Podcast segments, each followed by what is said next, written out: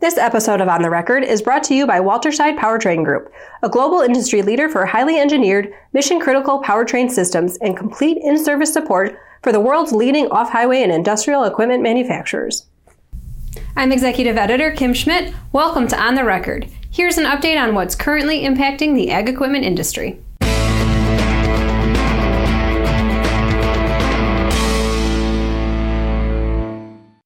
Ag Equipment Intelligence has released its annual Big Dealer Report. For the purpose of this report, a big dealer is defined by a dealership group that operates five or more store locations in the US and Canada. The 2018 edition of the Big Dealer Report showed 188 dealerships operating five or more locations. In 2019, the number of big dealers dropped by one to 187 dealerships. There are a few factors at play that caused the list to shrink a little this year. Most notable among the reasons for the changes are some big dealer groups combined with each other. At the other end of the spectrum, some smaller dealers closed or consolidated their stores, which removed them from the 2019 list as they no longer had five locations. Overall, dealerships with 10 or more locations increased by four, while dealerships with 5 to 9 locations shrunk by 5. As has been noted in previous editions of the Big Dealer Report, the bigs continue to get bigger and the smalls continue to get smaller. The most significant changes among the biggest dealers in the past year took place with those with 20 plus locations. Their numbers grew from 15 a year ago to 19 for 2019. But groups with 15 to 19 stores increased by only one compared to a year ago. The full Big Dealer report was sent to Ag Equipment Intelligence subscribers, and it's also available for purchase on agequipmentintelligence.com. This week's dealers on the move include Kanequip, Miller Sellner Implement, and Terry County Tractor. Case IH dealer Kanequip acquired Straub International, a five store dealership based in Great Bend, Kansas. This brings Kanequip's total locations to 14 across Kansas and Nebraska. Minnesota Case IH dealer Miller Sellner Implement acquired Rabe International Inc. of Fairmont, Minnesota. The acquisition makes Miller Sellner a four store operation. Terry County Tractor, a Brownfield, Texas based Kubota dealer, added its second location on April 1st in Lubbock, Texas. The move is the culmination of three years of planning and searching for a second location. Now here's Jack Zemlicka with the latest from the Technology Corner.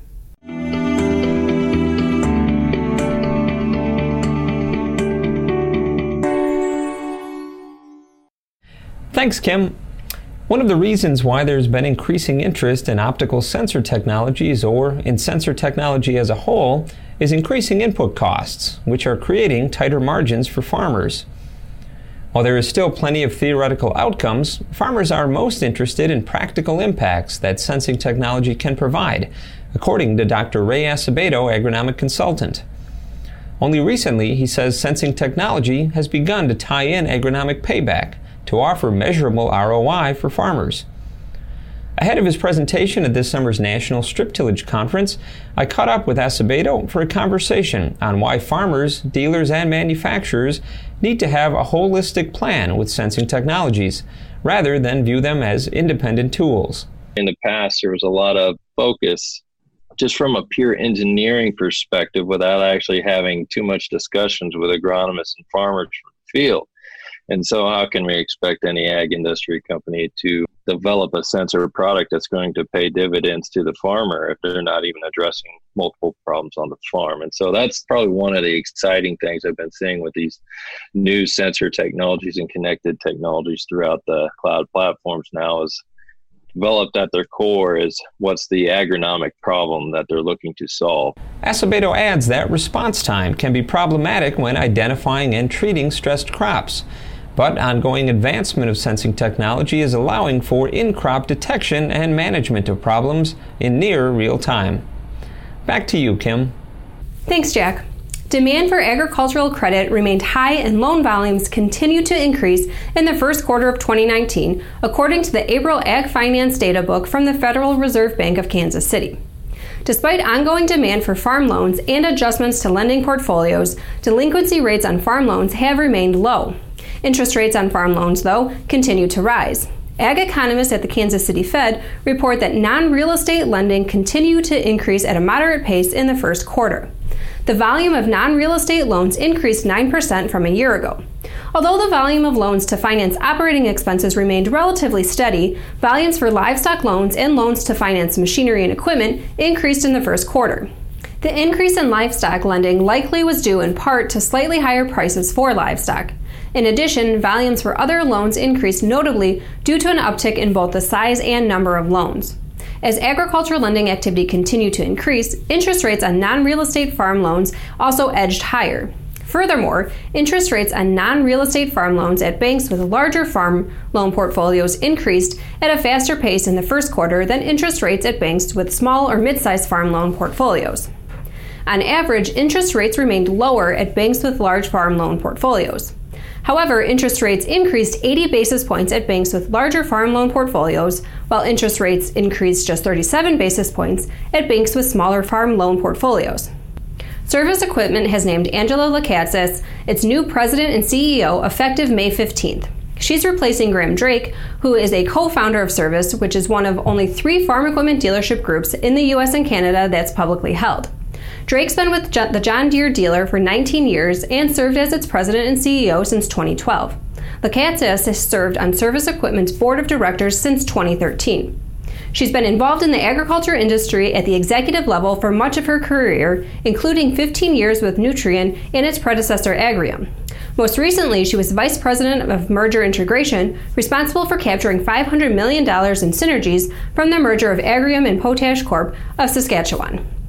She told Ag Equipment Intelligence the biggest challenges as the new Cervus CEO is that while Canadian agriculture is well positioned to make capital investments because of several years of healthy farm profitability, she's identified three drivers that could soften short term demand for new ag equipment.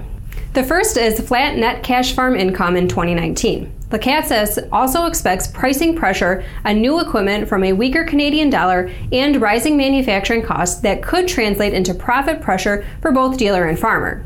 She also sees the uncertainty created by geopolitical tensions resulting in tariffs and other trade barriers. This can make farmers nervous about big equipment decisions, she says, and includes the Chinese canola situation in this bucket. We'll have more on Lekatsas' comments in an upcoming Ag Equipment Intelligence coverage. In 2018, Cervus revenues were $1.3 billion, and today the dealership group employs 1,500 people. The Amity brand of seeding tools is reintroducing the Concord brand, a name associated with the original development of air seeding technology. With this change, effective for model year 2020, all air drills and air carts that are manufactured by AGCO Amity JV LLC in Wahpeton, North Dakota, and previously would have been branded as Amity, will now be given the Concord name. Concord Inc. was founded in 1977 by Howard and Brian Dahl, who led the introduction of air seeding equipment into North American marketplace as well as internationally. Its products were instrumental in helping producers seed and fertilize small grains and oilseed crops on increasingly large acreage versus traditional box drills. Concord was the first to manufacture an air drill with row by row packing and precision depth control, the first to put down fertilizer below the seed at the same time as planting, and the first to build a machine that could change seeding and fertilizing rates on the go. In 1996, Concord was sold to Case Corporation, but the remaining assets and staff were used to launch Amity Technology. Since then, Amity Technology acquired Fargo Products, an air seeder and cart manufacturer, in 2007, and entered into a joint venture with AGCO in 2011. North American sales of tractors and combines for the first quarter of 2019 were mixed compared to the average first quarter sales for the last five years. Unit sales of under 40 horsepower tractors in the first quarter of this year were up year over year less than 1%.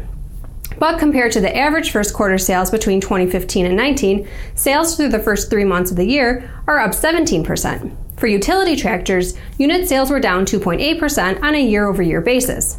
First quarter sales in 2019 versus average first quarter sales over the past five years for 40 to 100 horsepower equipment is down about 1.5%.